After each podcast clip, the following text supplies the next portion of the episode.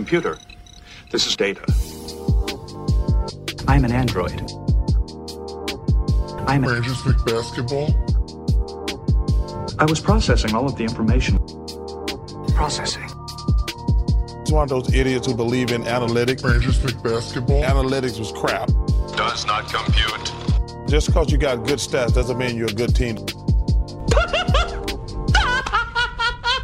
Hello and welcome back to the Lakers Exceptionalism Podcast. My name is Tom Z, joined as always by Tim, aka Cranjus McBasketball. And Tim, thank you for holding it down solo last week. It is uh, just before we are ramping up here, preparing for the playoffs. I had a busy week. I actually got some writing work, which is awesome. I just got my my first vaccine on Tuesday, man. Things are looking up as well with the Lakers. You know, I didn't get a chance to like like you know, have that awesome like we messed up the Brooklyn Nets on their home court without half of our team discussion. You know, uh, we don't have to get too deep into it now, but that was like an exciting game like I feel like the Lakers haven't had and Lakers fans haven't had since like early February, you know. So that was just really promising to see all the guys and how they did it with THT and Kuzma and that in the defense. And obviously Schroeder and Kyrie getting into it was super weird, but Yeah, in the 56% three point shooting. that definitely should helps. probably get a shout out. that that definitely helps. But I mean, yeah, I'm not so certain uh, the, the Nets defense. You know, they're not full strength, but I'm not so certain that it's uh, it's not the Lakers just being bad. Although they have shot better recently, which is promising, Yeah. which we can get into. But yeah, man, I just wanted to do a quick download, like. Ben McLemore like played like 20 minutes in one game and seven in another, and he looked awesome and and able to make five threes in a quick stretch, and then can barely be on the court. So I'm still skeptical. I think the shooting definitely helps. I just uh, you know I find it hard to see if that shooting is so much more valuable than like Wes Matthews like defense. You know the drop off from West to McLemore maybe might be worth that little defense playoffs wise, but I'm happy to have that Ben McLemore option that like the Dion Waiters role that we just didn't have yet. So thank you for holding it down on that. And uh, I don't know, like you seen anything particularly of note from him? It's another week with Drummond too. Anything from those guys that you like you like came up in the last week or so? So McLemore is certainly streaky, and we've seen that like going what like he hit like five threes the one day on a really high percentage, and then like couldn't hit anything another Yeah. game. It's gonna go up and down, but when he has it, that's a huge boost to this team. And this team doesn't really have like we haven't had that guy that like when he's on, he's on, he's gonna be high volume. And I was impressed with how McLemore was getting his threes. It wasn't like we know he Yeah. kind of self he has a background of self creation a little bit. He's not the stand in the corner catch and shoot dude, but he was like moving off of screens really well, sprinting off of them, getting, you know, the footwork looked good. He was getting to his spots. The like kick it out to him and then there was that one more pass to someone else who maybe isn't as good a three-point shooter but was wide open he wasn't making those passes but he's hit enough of the threes that like yeah it's okay um so I don't know. I, I feel as though he's kind of been who we were expecting. I think I learned more about Drummond, and we've seen more of Drummond. He's been on the team a little bit longer. Uh, he like overall as a finisher, and, and we've talked about this, is a little bit poor. Well, very poor. A little bit. he- very poor. But he, I've you know from watching game after game, I see him to I see this trend of when he is under control, jump stopping, finishing towards the rim. He doesn't de- he does a decent job and he draws a lot of fouls. When he is driving at like driving to the basket but like kind of to the side of the basket or trying to finish around people that's where he's just not hitting anything. And he has a lot of those drives. He'll he'll face up a bunch in the post and then drive or at the the high post maybe you run those different off screen or cutting actions. If nothing works go for you know he he isolates from the top of the from from like the elbow and he's driving to the rim. All those sorts of things. He's putting the ball on the floor but he's kind of driving like past the rim Yeah. and then finishing with his momentum going in one direction. None of that seems to be going in. So I don't know if that's just a couple games and that's the way it's looked, or if, if that's been a long term thing. But uh, his balance and him like using force in the right direction, just like you know, bump a dude off legally, collect yourself, jump stop, put it up and in. He's been pretty good at that. So I don't know. To, to me, that might be something the Lakers staff sees and says, like, oh man, you know, we can just tweak his tendencies as a player, get him to jump stop more, um, and he might finish better at the rim. Because I think that's going to be a big thing for him. N- Somewhat now, once LeBron and AD come back, even more so, because I think his role at that point in time will change a bit. And if he's underperforming drastically on the finishing, that's going to be frustrating, given the role he'll probably be, be in at that point. But other than that, I feel like he's kind of been who we thought he'd be. He looks Yeah. pretty mobile. He's like that. Uh, I talked about like a guard in a big man body with some of the way he does different things. And um, one thing that did stand out to me, he hasn't really been active in transition. He's got one made shot in five games, three total possessions, and he's got like 60 half court possessions because he moves pretty well. He's up and down the court. The Lakers haven't just found, they just haven't found him. But I do think he's doing a good job getting post position. He gets deep post position. He does those, uh, he'll seal a dude and get behind them and be between the defender and the rim, which is a great position to be in. So I'd love to see the Lakers get him more involved in that area. Um, other than that, it's been about the same guy. Although he has done some drop coverage, he's done some catch hedging, and he's done some show and recover, and all three have looked pretty good. So I think defensively, he's shown me he's answered some of the questions that I had going into his Lakers tenure. So so I'm pleased with that. But the have you noticed like the non-contests around the rim? His rim protection is bothering me. He'll, he'll like Like that play where Caleb out. Mountain just dribbled 70 feet straight to a dunk. Yeah, like either either try to contest it or box out, but you can't do neither. You can't watch. Yeah. You can't be the tallest guy in the court and just observe dudes driving right at you. Like make a decision because he's also not boxing out. And for some opponents, it's fine because they're getting back in transition. Versus the Knicks, they were crashing a bunch and they got a ton of offensive rebounds. So eh, some of his tendencies are being picked up on a little bit, or it might just depend on who you're playing that day. Um, but that that interior defense has been, I think, the most frustrating part of his game. But I think offensively, especially with how long LeBron and AD have been out and will be out, and it's looking like way way longer than we originally thought. I think him as a pickup has been really really helpful. I think the couple things about Drummond that stand out to me, like you mentioned with the post moves, he's physical and he's a big guy, right? So he's going to use that strength, especially in modern NBA. He has like a size advantage, and but he is often off balance. His shoulders are usually like not under his feet. So what he does is he'll like stop his momentum and then like spin and then like flick up a shot, right? Like a little hook shot that's like, did you even look at the front of the rim before you threw that up? Is what I think he has the ability, the size. He just doesn't have like the planning aspect of it where mm-hmm. I know exactly what spot I want to get to and I'm going to bump this guy here. He's prone to get offensive fouls. Like when he'll face up on a dude or he gets that he's like I know I'm going to put my shoulder into you. But it's like actually you need to put your shoulder into him at this angle so you can, you know what I mean? Seal him and and then like drop step or just like pivot into a an actual open shot where you're looking at the mm-hmm. rim first. So when he's physical down low to me, he's like reckless in in a kind of a in a uncontrolled chaos kind of way. So Yeah. It's just not as deliberate as you'd like to see, which I think a guy, like AD can maybe help with coaching. But yeah, I, I mean, you you see him still be able to protect the rim, but I think you really see it in like the Knicks game, right?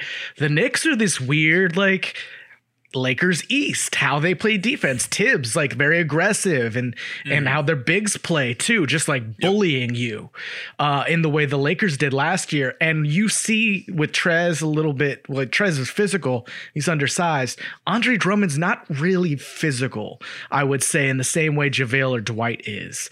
And and that leads into just putting a body on a guy and a box out. Like he's a good rebounder because he's big, but he could be even better if he made those plays on the margin. And I think eventually, you know, with LeBron and, and AD back, you know, we talk about KCP like running his full stamina, chasing guys around screens, and understanding like where your stamina bar needs to be spent.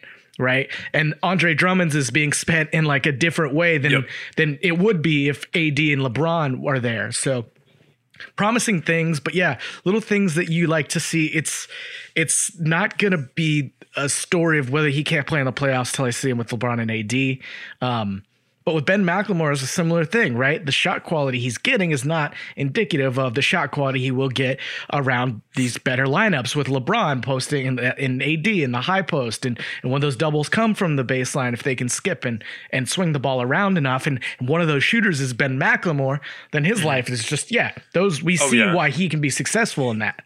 If he's the one standing in the opposite corner, getting the pin in flare screen, standing still, catching and shooting a corner three instead of Alex Caruso, that should yield better results. Yeah. And, and AC's shot threes really well this year, but McLemore, and, and again, he hasn't been shooting well on the season, but he has that potential and he's been that guy in the past. So I'd love to see how he fits in moving forward. I'm glad you mentioned the post help thing because this is something that I've continued tracking every single play of every single game, and, and, and there's some logging going on the Lakers haven't really gotten better at countering that baseline help.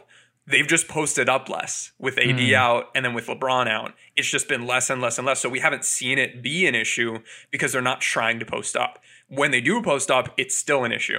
And now that Drummond's on the team, the team is posting up far more frequently than when it was Marc Gasol and Montrezl Harrell uh, as the dudes. It was it was really Trez and Keefe would be the two guys that would post up um, pre Drummond and, and after LeBron went down. Now that Drummond's out there, he's posting up a ton. And we see the same types of help defense coming, and we see the Lakers continue to struggle. But I do think Drummond, from his perspective, is doing the right things. He faces up a bunch, and he usually surveys the floor. There's nothing happening, and there's nobody open. But he's he's like behaviorally, he's looking for that. So if the Lakers put these pieces together and they start executing those flare screens, when Trez is out there, he's kind of looking to score himself. He might not see it. When Drummond's out there, if it's happening, he's going to find them. And he's found dudes just standing still that are open and, and have got, he's gotten good shots for teammates that way. So I think he's a good fit for the solution to the Lakers' current problem, even though the solution hasn't really been activated yet. Yeah. So I, in that way, he's a good fit. But this has reminded us that the Lakers haven't solved this issue, this issue. They've just kind of postponed it because AD and LeBron haven't been playing. on a completely non-basketball side of things i you know after hearing him speak in a few different post-game pressers I, I like Andre Drummond a lot more than you know. I realized like I, you know, you don't hear everyone in the league talk uh, after games, and just like his energy, his positivity, he seems excited and enthusiastic, and just you know, even down to stuff like Harrison asking about the Big Penguin nickname, and he's like, "Yeah, it's really funny. I mean, I'd like something more aggressive, but you know, the kid's. That's a good. I like the dude, and I, you know, that's apropos of nothing, but there's a an energy there that I appreciate, and I do think that you know, like Kuz had that comment about the coaching staffs that he's worked with. And we talked about Andre Drummond is the best option you can get if you chop his game up the way LeBron role players do sometimes. And I'm mm-hmm. still pretty encouraged that with the, the attitude I've seen from him and, you know, the Lakers actually kind of going 500 over this stretch, partly because of him. I think he's willing and able to adapt and uh i don't know i just I, hearing him speak I, I i like the dude a lot more and more each time Yeah, it's whenever you get that personality, as long as like they're good dudes, like that that really shines through. You you grow attachments Yeah. to these players. And I felt that same way getting to hear him answer questions and have fun and smile and, and joke around. Um I, I, I love it. And the energy's really good with him. And a guy where the energy's been a little bit more negative, and I think this is the last last point I'd love to touch on, and then we have some some more big picture discussion, uh debate coming up. Um i think i know where Marcus this is going yeah Marcus Saw. Yeah. He the poor dude like and he uh, one thing I want to note is I don't think Gasol Harrell is happening. The the like power forward center combo. It it's been how many games and we haven't seen it at all. Like not a second. Not a second. And I get the initial comment from Vogel the first game it was possible. I think it might have been the Nets game was yeah, we want to use that, but this isn't the right matchup. Have has every game past that not been the right matchup, or is it just not something you want to do? And if you don't want to do it from a mobility concern standpoint, I would just this is me brainstorming. I think like, hey, maybe try a zone, like throw some three two, throw some two three out there. That we haven't seen the Lakers use it, and I think you know earlier in the season we talked about like I'd love to see the team go through a stretch of switching and, and nail down some of that execution. I'd love to see the team go through a stretch of uh, double teaming and, and figuring those things out. I'd love to see the team go through a stretch of zone and, and kind of work out what that might look at like experiment now. So in the playoffs, you can pull to that. We haven't really had that opportunity with some of the team's best players going down. This might be one of those unique scenarios where it's not, you know, we're experimenting and it might not work and, and you know, that's going to hurt, hurt us and we're going to lose more games. But it, it would be a way to get the, I think he's third or fourth in defensive impacts among centers like get him out there, get that facilitation out there. He's one of the team's best playmakers. He's hitting his three, spacing the floor pretty well.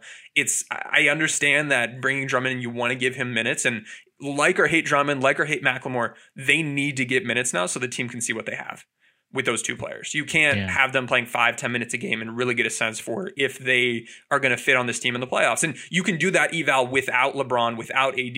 Under you have to be able to, you know, make decisions in ambiguity and all that stuff. But this time is valuable for those two. I would still love to see that Gasol Harrell pairing just tried, I think.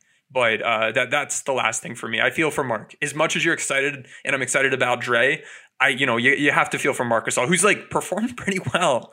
It's just, it doesn't seem like the team is, is, he's not really what they're looking for right now. And that's, to me, it's, it's a little frustrating because I see the data every day and I'm like, damn, this guy's doing really well in a lot of key areas, in areas the team is struggling.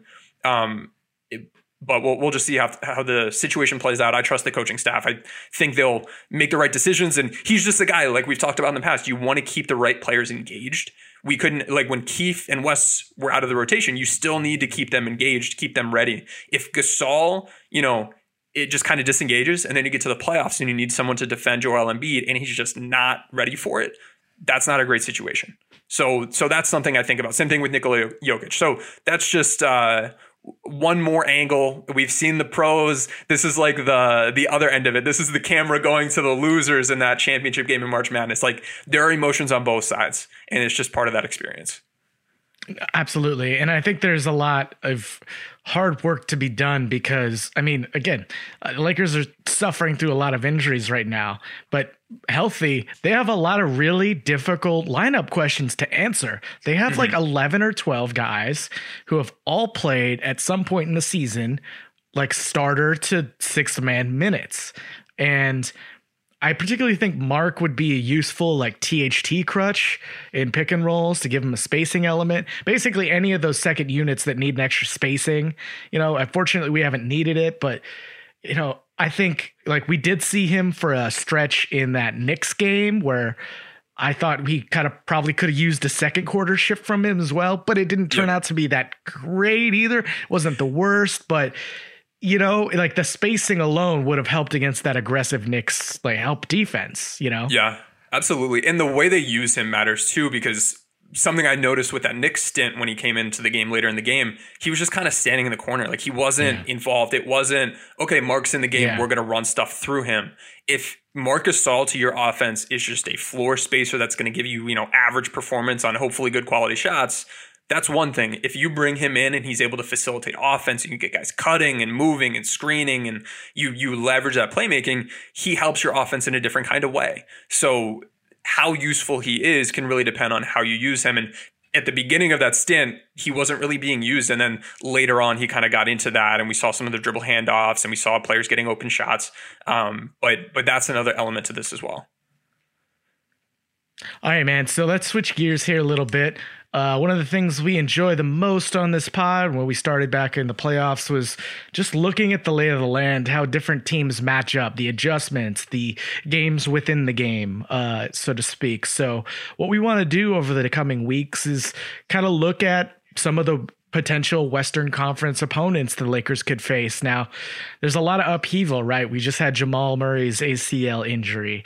Um, obviously, LeBron and AD have been out for some time, and different teams that the standings are so close, you know, basically from like four to seven or so can kind of land in a lot of different ways. So mm-hmm. I personally don't think the Lakers are in jeopardy yet of falling into that play in like seventh level. Um, but it's definitely possible. They do have a tough schedule. They've got a couple of, uh, you know, like baseball series against Utah and Dallas coming up that will likely be without LeBron and AD. But Tim, in a just thinking about it about team by team. Let's not worry about seeds because whether it's the six and the three, that's kind of irrelevant. Home court, not worried about. Either way, Lakers have it, don't. Feeling confident with a healthy team. But that said, let's pit these two teams. Let's go Denver and Portland. Denver with the the Jamal Murray injury. Portland's been kind of struggling a little bit. Dame's a little bit of a, a slow streak. Um, you know, they're integrating Norm Powell.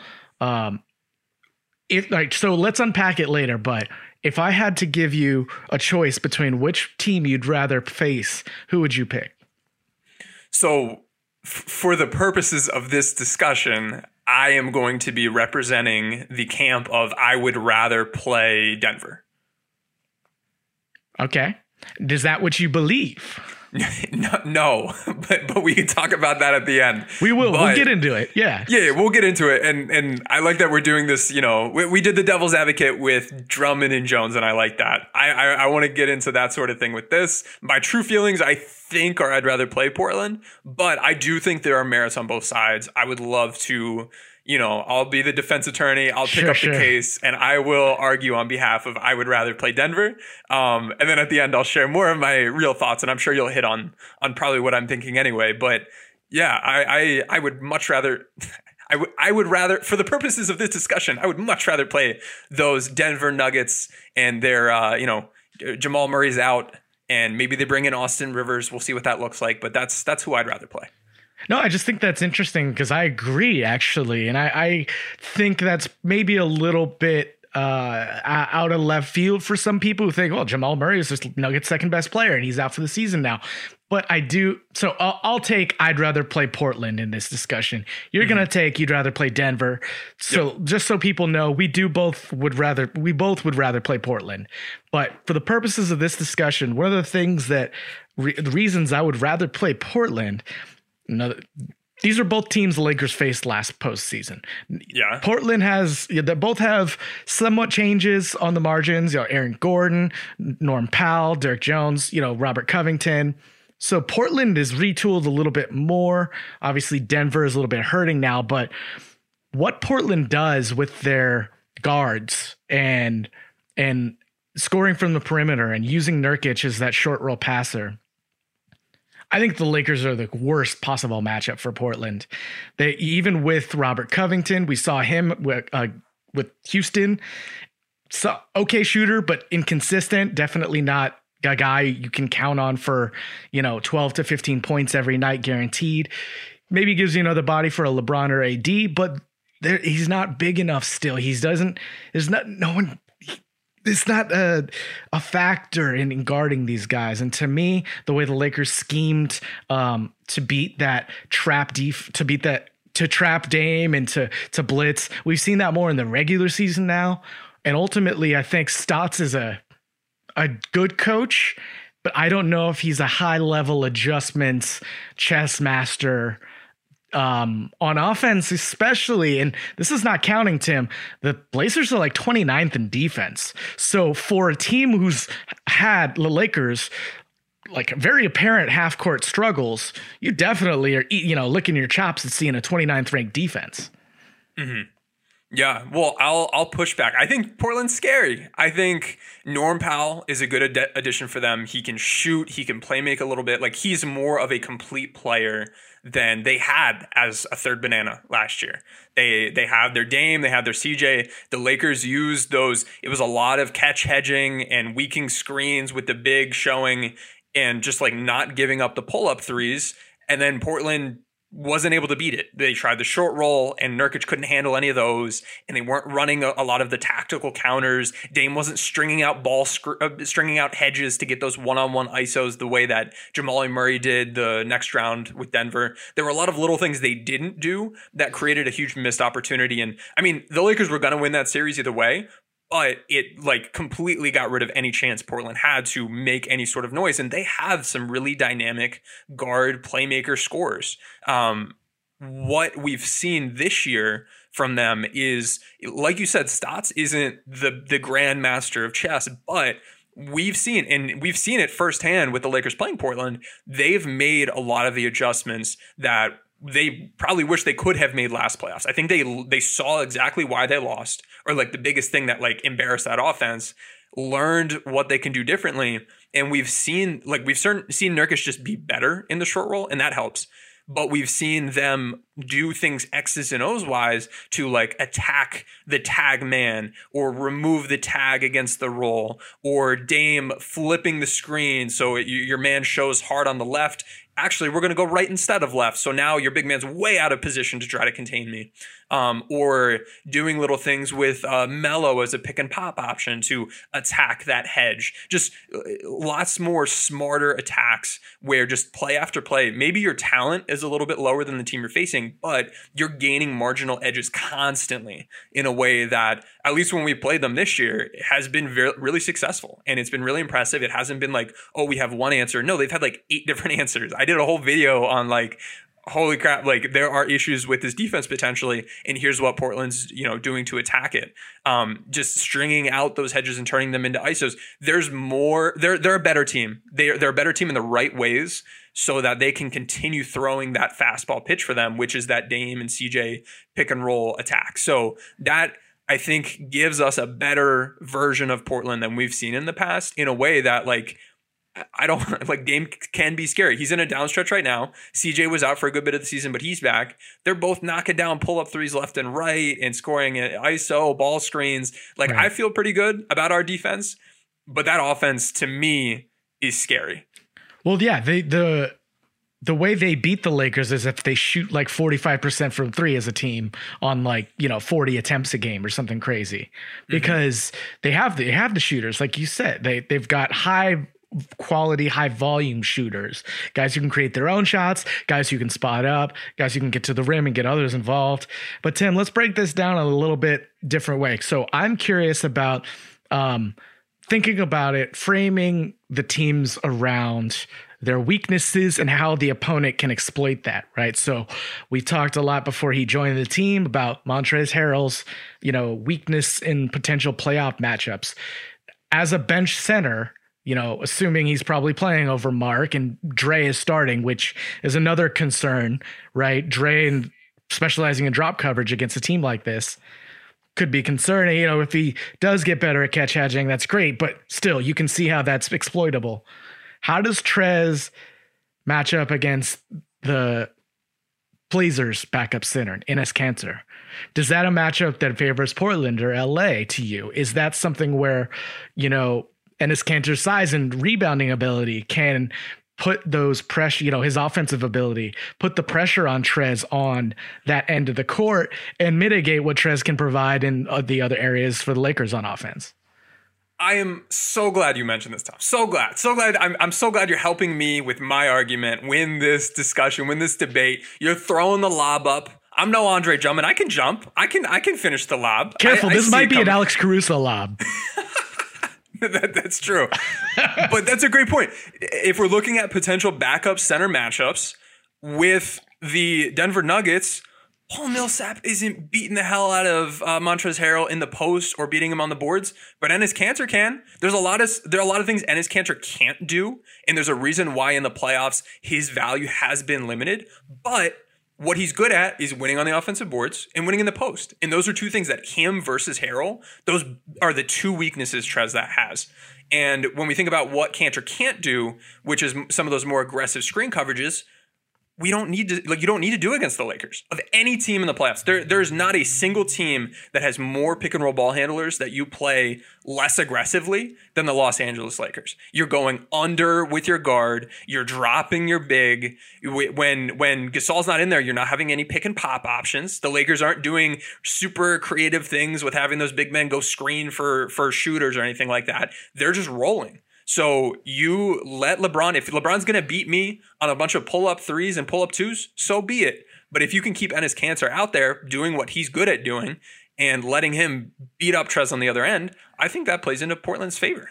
Now, to be fair, and let me devil's advocate, my devil's advocate of your counter, but the bench lineups play less in playoffs, right? So That's just true. generally, you know, I'm not, and they do have Nurkic. He will be playing down the mm-hmm. stretch, um, I imagine. Now, Enes Kanter has his own weaknesses as well. Now, this could be a THT series. off the bench, exploiting Kanter's defensive inability to guard the rim, pick and rolls, get to the rim, create his own shot. Now, again, Talen Horton Tucker probably won't have a very impactful usage coming into the playoffs, but there are certain scenarios against bigs like that where, Tim, how good is he at finishing at the rim this year? Re- really good. we reran our finishing data, and he was he's somewhere in like the top 10 at this point. Uh, he's getting to the rim better than James Harden, and he's finishing at the rim better than a whole lot of players, even just with that one hand. And he's taking some of the most difficult shots of any player at the rim this season. And Schroeder's another guy, right? So Schroeder, mm-hmm. THT, obviously Braun. These are the guys who are going to exploit those Kanter minutes. And what what I would do if, if I'm Vogel is, well, you play Gasol and and Trez play like Gasol, take Kanter in those matchups. I think you still have enough spacing. You have the size, you know, because who's the backup for for um for Portland? That is a good question that I don't remember the answer to. Exactly. It's kind of those you know, they Derrick don't really Jones have, Jr. minutes. Like yeah, they're going to shift they, someone up, basically. Yeah, they have like centers and then they have like a bunch of guards and smaller wings yep. and then they have RoCo. They don't really have like those in between. They don't have an Aaron Gordon. Right. They don't have that kind of guy. And Derrick Jones Jr. is too slight, so he's not really like a, a LeBron or, or AD option per se. He's kind of a if I need to bother maybe a smaller wing or guard guy, I'm gonna put mm-hmm. like this like athleticism and length on him, like a DJJ. But other than that, what are the options for Portland to they they don't have enough fingers for all the holes in the dam. So I think that's a good point. But they do have a lot of scoring. I think this is going to be, they have to rely on that offense. Defensively, they're going to have to do things creatively. We saw them in the playoffs send some extra help in the post. Lakers struggled against it a little bit, as they have this season as a whole. I this is a team that I expect to give us a first wave of tactics. And then if the Lakers beat it, they're probably good. This isn't a second or third wave team. This isn't Mike Malone's going to give you a second wave. Erik Spoelstra, he's going to give you a third and fourth wave. If you can beat the game plan coming into the series from Portland, you're probably in pretty good shape as the Lakers. Um, I'm glad you brought up Schroeder and THT. I think you make some good points. But on the other end of the court, you know what Schroeder and THT aren't good at? Defending off ball. And you know what Terry Stotts and his very criticized uh, offensive scheme does? It puts Dame and CJ off ball all the time. They're they're running all uh, pin downs, flare screens left and right. And last year we saw Caruso, we saw KCP. They did a pretty good job against it. But if you do want to play Schroeder, you do want to play THT, those guys that offensively are going to add some really good value against this Portland defense and their weaknesses. On the other end, they're going to go right back at you. So that's the it's this is an interesting series where like it's either strength on strength or like weakness on weakness, like strength right. on weakness on right. one end and then strength right. on weakness on the other end. They'll they'll go right back at you. There's a two edged sword with THT and Schroeder in this specific series. Like the Blazers are gonna kill us from three, and the Lakers are gonna kill them in the paint. Yeah, it's kind of like the the foundation and whichever's better. Which I think the Lakers' size, physicality, you know, obviously LeBron and AD like some version of healthy is kind of what we're assuming here.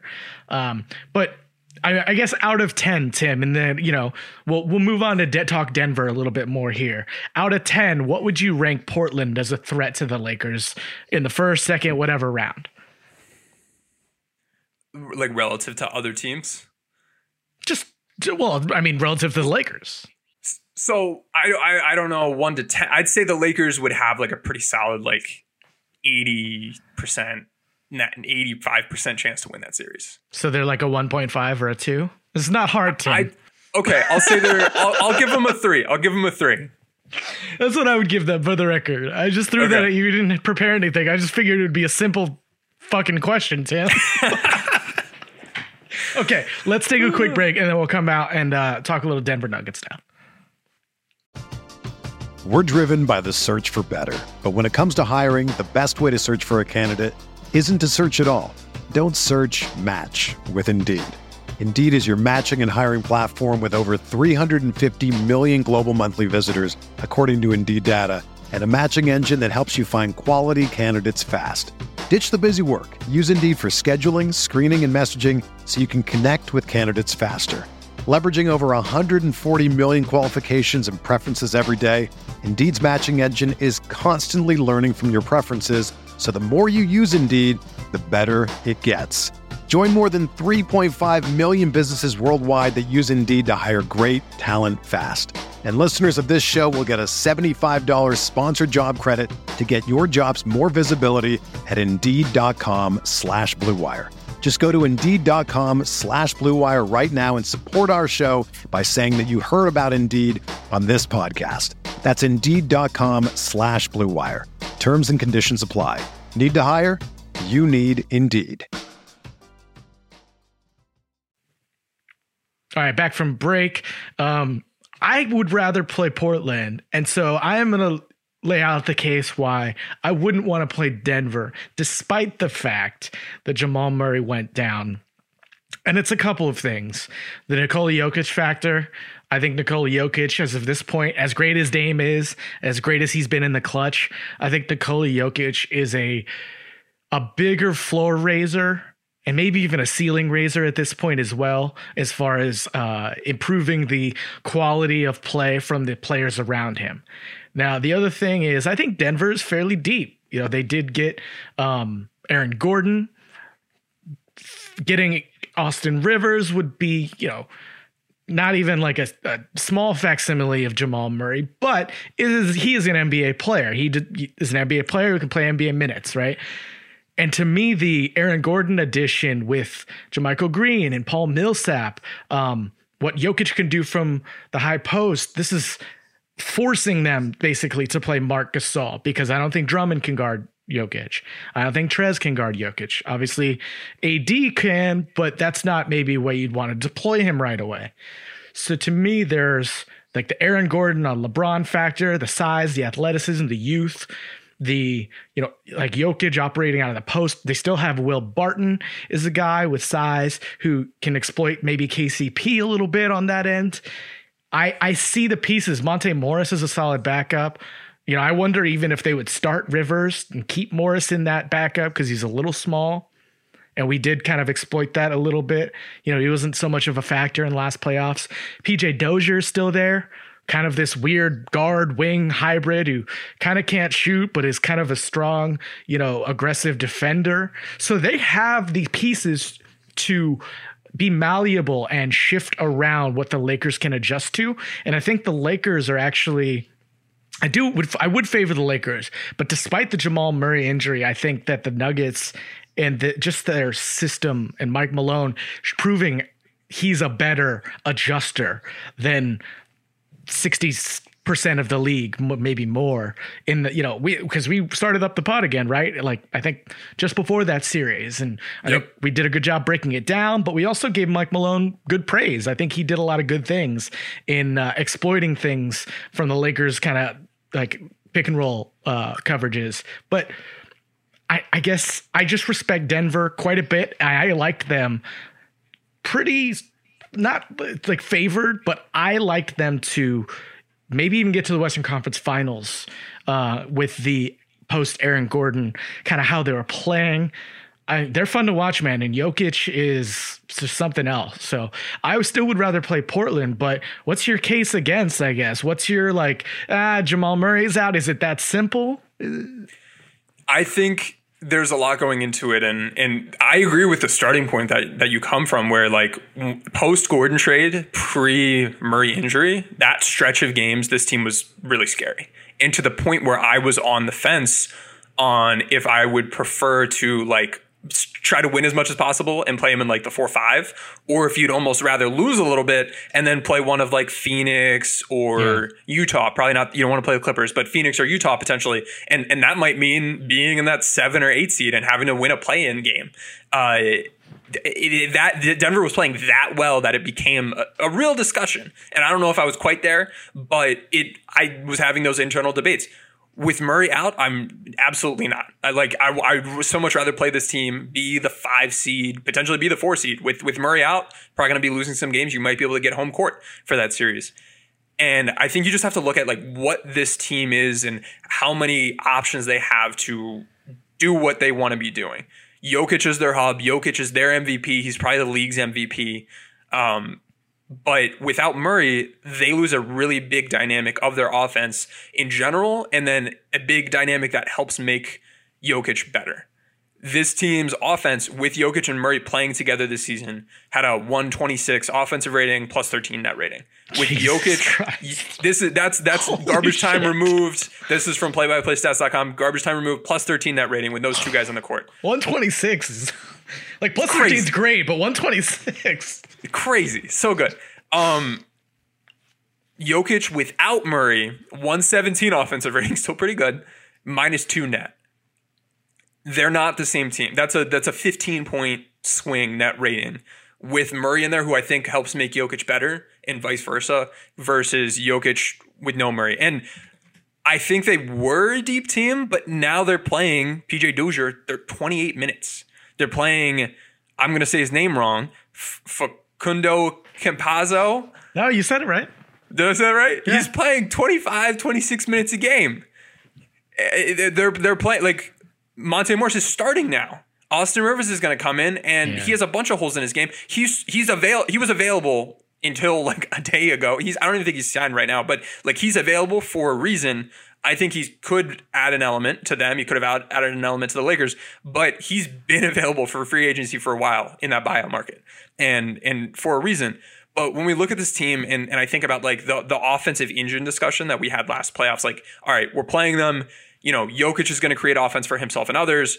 But when you look at like a guy like Michael Porter, you know, he's a very efficient this year. He's got lower touch time. He's people are comparing him to Klay, Klay Thompson.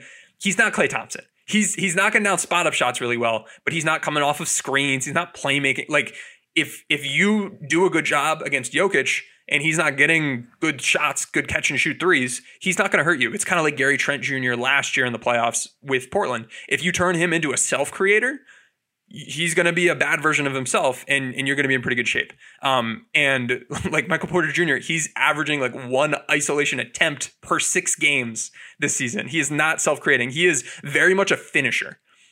When we look at Will Barton, he is not the dynamic player that Jamal Murray is. If we look at their pick and roll game, which sets up a lot of their offense, uh, Jamal Murray knocking down, he shoots four pull up threes a game. He's knocking down 39%. That is lethal. That is, that is a legit, legit threat that makes you have to play different types of screen coverages.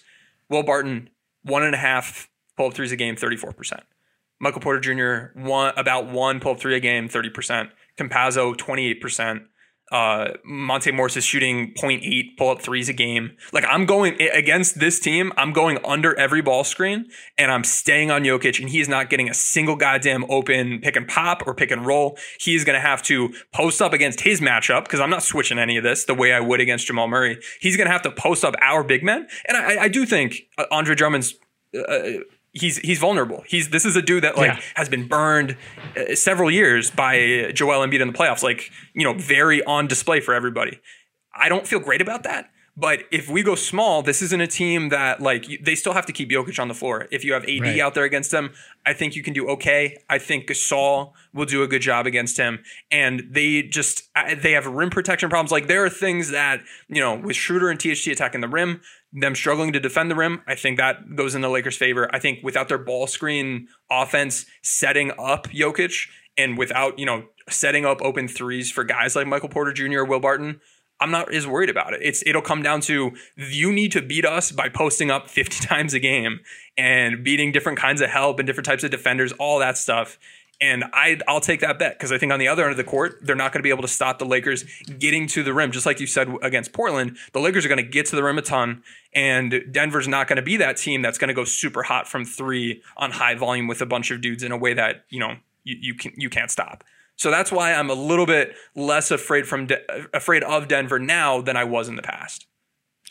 So one name there, I think you left out though that I think is worth consider, and I agree that they're obviously with Jokic, um, any team's gonna have great playmaking, right? But they have they had Murray who's a solid playmaker, but they have Gordon now, who actually grades out pretty well here in your uh, playmaking player profile, except except an F passing efficiency, but. You know, he's got a uh, playmaking talent, B grade, you know, passing creation quality is a D plus is pretty bad as well. But I think he can do a little bit Hmm. of those things. I don't think Low low quality, low efficiency passer, Thru- thrust into a role bigger than himself. hey, gets a lot of high value assists per 75 uh, for his grade. Look, listen, this is a bl- major blow to the Denver Nuggets in a lot of different ways, but I do think the elements of the Lakers side of how the post defenders on the Lakers minus AD is significantly different than last year is a negative for the Lakers. Uh, Mm-hmm. Oh, for in, sure. in individual defense against Nikola Jokic. Yeah. And remember the pods we were doing back then, we covered very like at length how the Lakers with Dwight Howard on the court against Jokic were kicking Denver's butt. Yeah. The Lakers without Dwight, but with AD out there defending Jokic, were getting beat.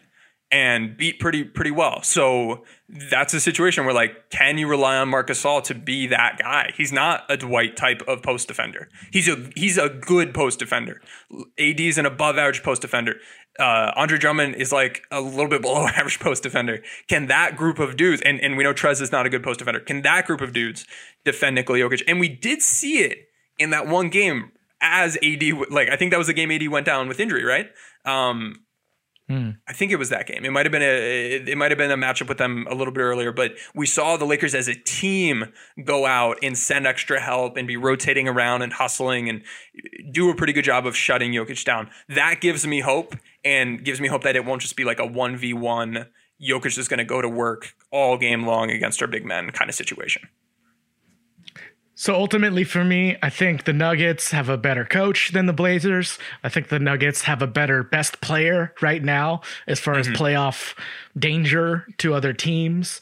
Um, I I'm not concerned about the Nuggets or anything. If we, I think if we match up with them, the Lakers will be fine, and they'll find those. You know, obviously, AD has done well on Jokic. You know, like I said, you put him aside. The other defenders aren't great, but as you've seen the last couple of years, I think the book on Jokic right now is beat him up, get him frustrated, get him in foul trouble. He is prone to uh, getting frustrated and just kind of, you know, acting out, I guess, which makes him a less effective player. And other than that, like this guy is very difficult to contain because of all the things he can do, quarterbacking at the top of the key, that crazy Dirk fadeaway he can hit. He can still get to the rim. Yep. He's making threes. You know, this guy's got everything. So you have to make him beat himself in some respect. So that equation's slightly different than this year, than last year. And so Andre Drummond doesn't work there as well. Issue is if this is a Marc Gasol series and Marc hasn't been engaged, like your point earlier, how does that even look? You know, he can't he doesn't have time to ramp it up. He's gotta just go out there and match up with the one of the best centers in the league. Yeah. And and do his best. And and that's a that's a hard job to expect from somebody who's not uh, you know, engaged in the rhythm of the season. Absolutely. And you talked earlier about the Lakers, or actually, no, I talked earlier about the Lakers being weaker off ball with their with some of their guards. This is another team that's going to get dudes cutting and moving, especially with Murray out, especially needing to move even more of that offensive uh, creation, that that offensive vision, that offensive hub to Nikola Jokic, and letting him facilitate to guys cutting around and screening for each other. That's an, again another situation where THT and Schroeder can be a little bit exposed, and that worries me a little bit. And I was looking yesterday at Nikola Jokic's like impact data year after year, and he's been a really, really, really good offensive player up until this this season. And it, and then this season it just like went through the roof and like broke the chart. It like went through the top of the chart with how the chart was set up. Like that's how crazy good he's been offensively. And uh, like you're saying, like it's a difficult situation given who the Lakers have. If we had Dwight Howard on the team right now, I would be not worried about this Denver team. Yeah. Um, but given just him not being here, given who the, Lakers have available, and given the fact that they're probably their best option in that situation is a dude who we've kind of seen on display the the emotion of being pulled out of the rotation. That that's a little bit worrisome because if you can't defend Jokic in the post, they're gonna just cut us up. Um, and he's got every move available, super patient. Like this isn't one of those things. Like we've had games in the past where like I'll look at their synergy profile and be like, oh like he has one move. Like here's like the move to sit on. Jokic has every move. So it's it's it's going to be really challenging series and eh, I don't know. I at the end of the day, so for this argument, I was saying I'd rather play Denver. At the end of the day, I still think I'd rather play Portland than the Nuggets, just because that that Jokic factor is so much. I think harder to stop, and it's that strong ISO and creation option dude against a potential weakness of the Lakers in the post versus Dame and CJ going up against a strength with the Lakers in their mobile bigs and their very good guard defensive play. Um, it, it- in that sense, and I don't know, just given the fact that like I don't, I think the Lakers can go small against Portland, not worry about what Portland will do against them on the offensive end, and then just beat up Portland's defense. Whereas with Denver, you can go small, and Jokic is going to stay out there, and then he's just going to be probably even better in the post. So at the end of the day, I'm on your side, and I think the Lakers should want to play Portland instead of Denver. Um, but I guess all right, I'll, I'll turn your question back on you. One to, from a one to ten, how worried are you about the Denver Nuggets? I think like a four and a half. I don't think I'm enough to go to like a five because like five in, in like insi- insinuates like an average threat level. And I think they're just slightly below average um, in that respect. Like not a lot of teams have a guy who can legitimately average a 35 to 40 point triple double in a playoff series. And I can see with the usage with hi- him as the hub of that offense even against a of great defense, like he might be responsible for like 70 of their 98 points. But still, like that's if if he's on one night and you just can't stop him and you start to double, he's just gonna kill you that way. And then other guys are getting involved. So there's not a great kind of counter counter with the Nuggets the way there might be with a team like the Blazers. Yeah, it's kind of like how we talked about the Lakers post offense in handling the double teams and the extra help. When they do it right, they're kicking butt. And then it puts you in a tough situation as a defense where you say, all right, well, I guess I can't help. And we're just going to let those guys eat one on one. Denver does a good job countering post help. And over a seven game series, with how strong that coaching is and how good Jokic is, if you feel handcuffed in terms of not being able to bring that help, you're in trouble. And if you are bringing that help and they're burning it left and right, like they did against the Clippers last season in the playoffs, you're also in trouble. And and who was that against? That was against Montre, our good friend Montrezl Harrell. So uh, it's. I think we've brought up the right points. We, we've talked data, we've talked X's and O's, we've brought in the coaching, we've talked the roster moves and changes. We'll see how it ends up. I think maybe next time or, or at some point in the future we'll do uh, Utah Phoenix. I think is an interesting discussion because I think that that one's also a discussion. I think the the Clippers are on kind of in their own tier of like I don't want to play them among the teams in the West. You don't want to see playoff Rondo? I I I mean I'm fine with playoff Rondo. I, I don't want to Oh, see yeah, the rest. I don't want to see the rest of that team. You're gonna get Um, clipped. Uh, we'll, we'll we'll we'll see. So uh, I don't know, but I'm feeling pretty good. Uh, the, the team's been knocking out some wins. I think the Lakers can push for that five. They can push for that four seed with with with Murray going down. Yeah, absolutely. Uh, it's going to be good stuff. So we're going to kind try and catch up uh, and ramp up the pause over the next couple weeks as we finish out the season and hopefully get some LeBron AD minutes before we close out. But uh, good stuff, my man. Um, let me do that again. Good, stuff, my man. Uh, we will come back next time, and uh, yeah, let's do Utah and Phoenix, and just kind of check in. We got the Celtics tonight. Lakers playing with fans for the first time, so I'm pumped. We're coming to the home stretch of the season, which has been awful. Like I do feel genuinely sick about Murray and and all the injuries that have happened. Probably my least favorite NBA season in quite some time, but we are the defending NBA champion, Los Angeles Lakers Exceptionalism podcast. So tune in and we'll be ramping up to the end of the regular season and it's the playoffs. But until then, we'll talk to you guys next time.